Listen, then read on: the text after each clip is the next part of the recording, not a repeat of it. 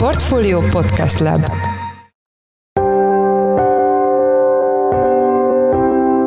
Sziasztok! Ez itt a Checklist, a Portfolio napi podcastje április 4-én hétfőn. Ebben a műsorban munkanapokon lapunk elemzői és más szakértők segítségével dolgozzuk fel a nap meghatározó pénzügyi, gazdasági témáit. A mai adás első részében Bot Péter Ákos, a Budapesti Corvinus Egyetem tanára volt a vendégünk, akivel a portfólión ma megjelent, ami eddig történt, nem folytatható című írásáról beszéltünk külső forrásos jutásnak a feltételei nyilvánvalóan romlanak. Utalok arra a cikkben, hogy a mi tőkepiaci besorolásunk, erről nem nagyon szoktunk beszélni, ez a BBB, hát ez bizony Bulgária és Románia közé helyez minket, a magyar gazdaság kilátásait formáló külső és belső körülmények változásáról Bot Péter Ákossal beszéltünk. A műsor második részében arról lesz szó, hogy milyen kihívásokkal néz szembe az agrofood szektor a következő időszakban, ennek aktualitása pedig nem más, mint az új uniós finanszírozási ciklus.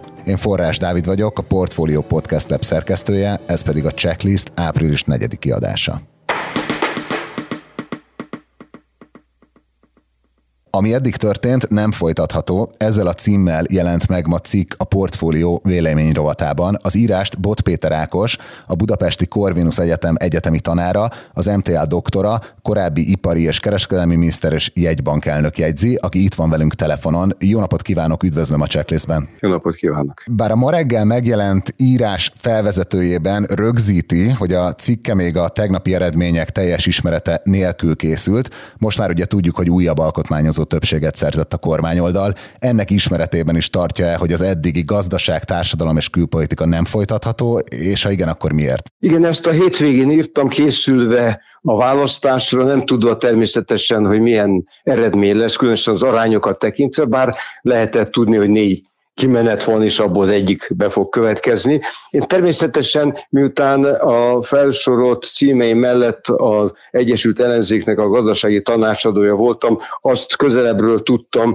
hogy mit tenne az a kormány, amelyik most nem fog hivatalba lépni. Azt én nem tudom, hogy a következő Orbán kormány mit tesz, de azt valóban gondolom, hogy 2022-ben szinte minden jelentős feltétel megváltozott, ami még 24-ben még kinézett volna valahogy. Megváltozott a világhelyzet a, a háború következtében, Nyilván változnak a belső viszonyok is Magyarországon, és nagyon-nagyon megváltozott a, gazdaságpolitikai mozgástér tekintettel arra, hogy a költségvetésben már 20-tól felgyorsult, és tulajdonképpen a legutolsó napokig folytatódott a költekezés, és ez a többi sem, de ez nyilvánvaló nem folytatható a továbbiakban. Erről kérdezném egy kicsit később. A cikkében fontos részt szentel a Covid járványnak, amelyet az Ukrajnát ért orosz agresszió szinte eltörölt a hírekből. Milyen következtetéseket vont le a hazai járványkezelésből, és ezek milyen kockázatokat hordoznak a jövőt illetően? Igen, azért hoztam ezt szóba, mert az újabb izgalmak elfették azt, hogy itt történt valami, ami a társadalmat, a gazdaságot is megrázta, és tulajdonképpen rávilágított arra is, hogy a magyar egészségügy régóta az elhanyagolt ágazatok közé tartozik. A nagyon szomorú halálozási adat az nem kizárólag a járványnak, a vírusnak tudható be, mert más országokban, mondjuk Ausztriában harmadennyi a haláleset, és ez mutatja is, hogy sok mindent mutat a magyar társadalomnak az egészségügyi állapotát is, de magát az egészségügyi rendszert is.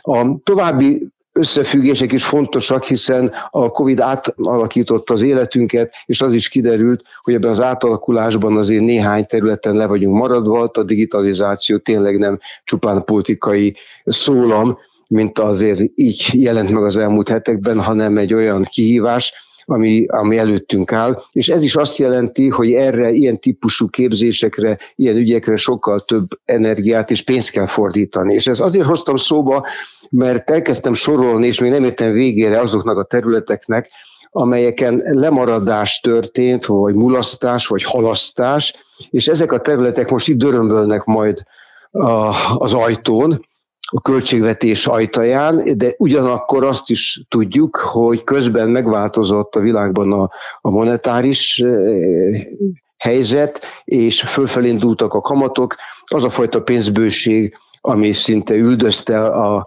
a, a hitelfelvevőket, az változóban van, és ez is egy ok arra, hogy újra kelljen gondolni az új kormánynak a költségvetés állapotát. Igen, ezt a cikkében is írja, hogy 2021-ben 2020-hoz képest a kormányzati szektor kiadásai egy év alatt 6,9%-kal nőttek, de a nagy kiadási tételek között a legdinamikusabban a kamatkiadásoké növekedett 14,5%-kal, és a helyzetet még tovább élezi, hogy mindez még a belendülő hazai és nemzetközi kamatemelkedés előtti időszakban történt. Az adósságszolgálat terheinek növekedése hogyan befolyásolhatja a hamarosan felálló kormány mozgásterét? Igen, az EDP jelentésből emeltem át ezeket az adatokat.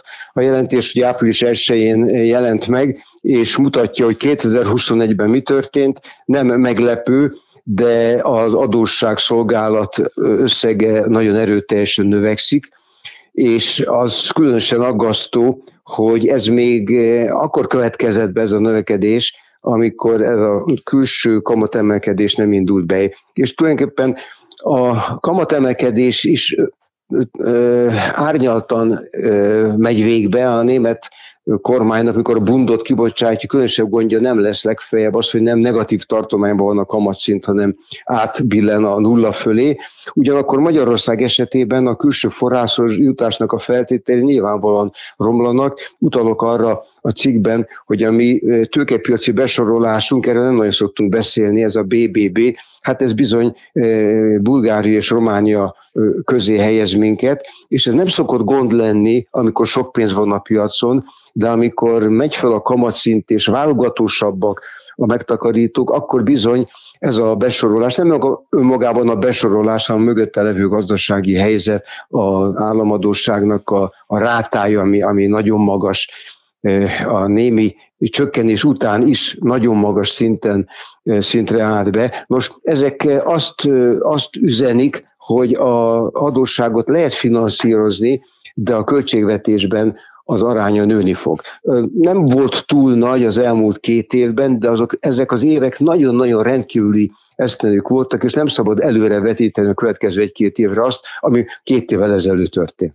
És milyen intézkedésekkel lehetne csökkenteni a jelenlegi környezetben az államadosság finanszírozásának költségeit, így tehermentesítve az államkasszát? Az ellenzéki munkabizottságokban, amikor a különböző változatokat elemeztük, hiszen fel kellett készülni különböző környezeti változásokra és, és adatváltozásokra.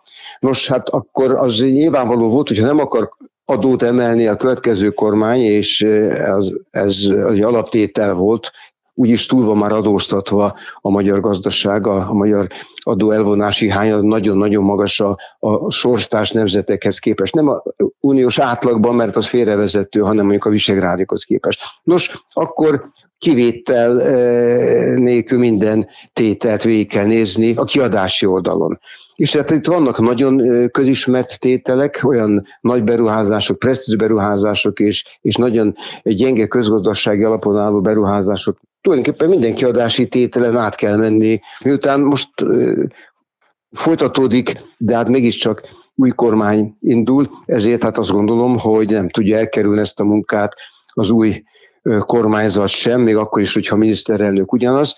Ha valaki a költségvetést termentesíteni akarja, akkor valamit kezdenie kell például az a rezsicsökkentésnek nevezett hatósági árrendszerrel. Nyilvánvaló, hogy felelős kormányzatnak minden kiadási tételt meg kell nézni. Bevételi oldalon én nem nagyon látok mozgásteret, finanszírozási oldalon ott vannak az uniós pénzek. Nos, azoknak a lehívása azonban nem annyira magától értetődő, mert eh, a, a viszony a Brüsszelhez, így szokták mondani, az nem túl jó. Ez azért árnyat vet a magyar finanszírozásra, a, mindaddig, amíg eh, valahogy nem sikerül itt dőlőre jutni. Utolsó kérdésem, hogy a magyar gazdasági reziliencia megteremtése vagy erősítése tekintetében hogyan értékeli a 2010 és 19 közötti globális konjunktúra időszakát, tehát sikerült-e ellenállóbbá tenni a magyar gazdaságot ezekben az években? Szerencsére növekedett például a szolgáltatások aránya, és a magyar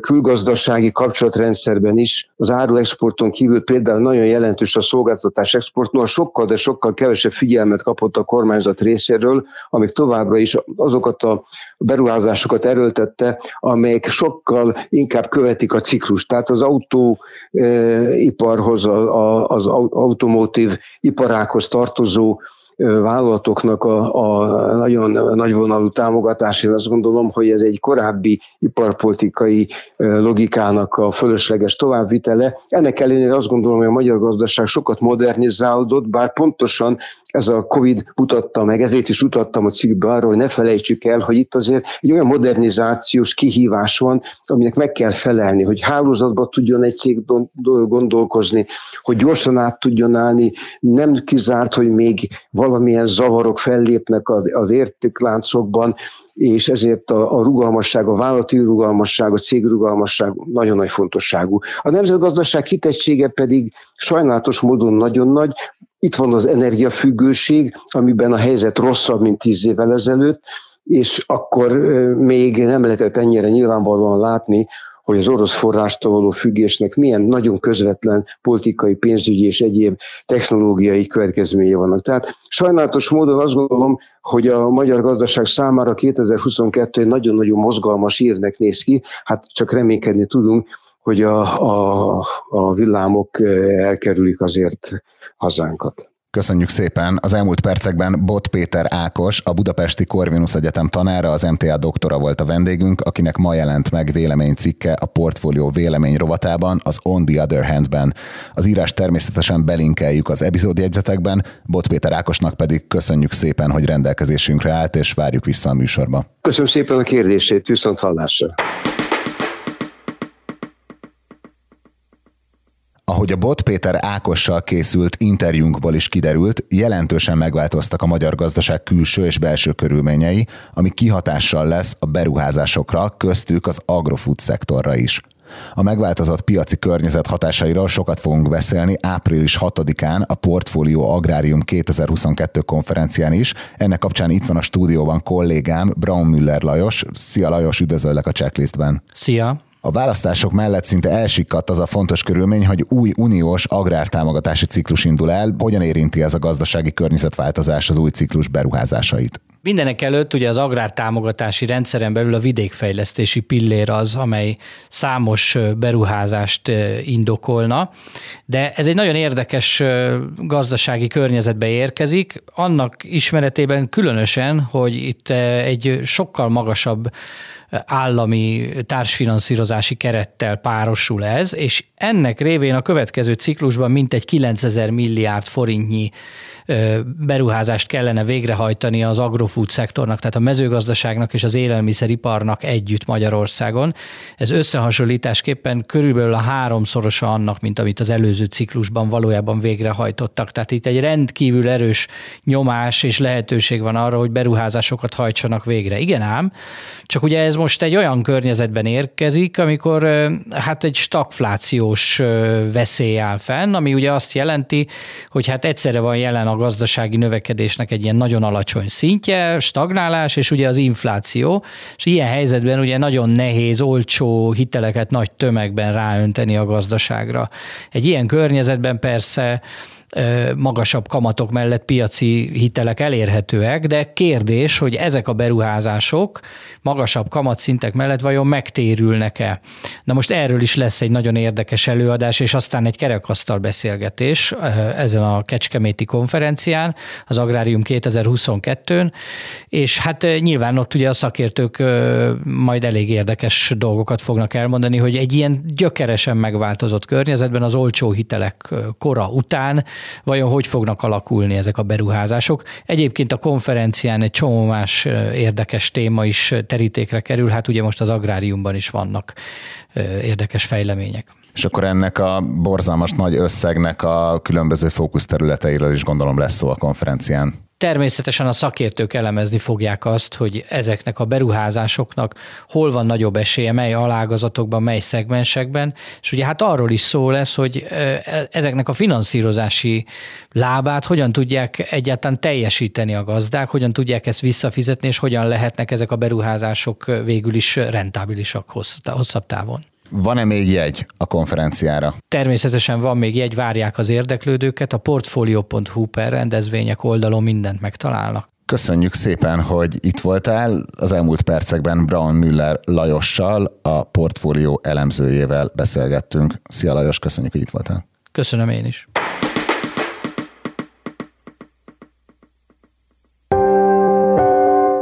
Ez volt a Checklist, a Portfólió napi podcastjének április 4 adása. A mai podcast elkészítésében részt vett gombkötő Emma és Pitner Gábor, a szerkesztő pedig én, Forrás Dávid voltam.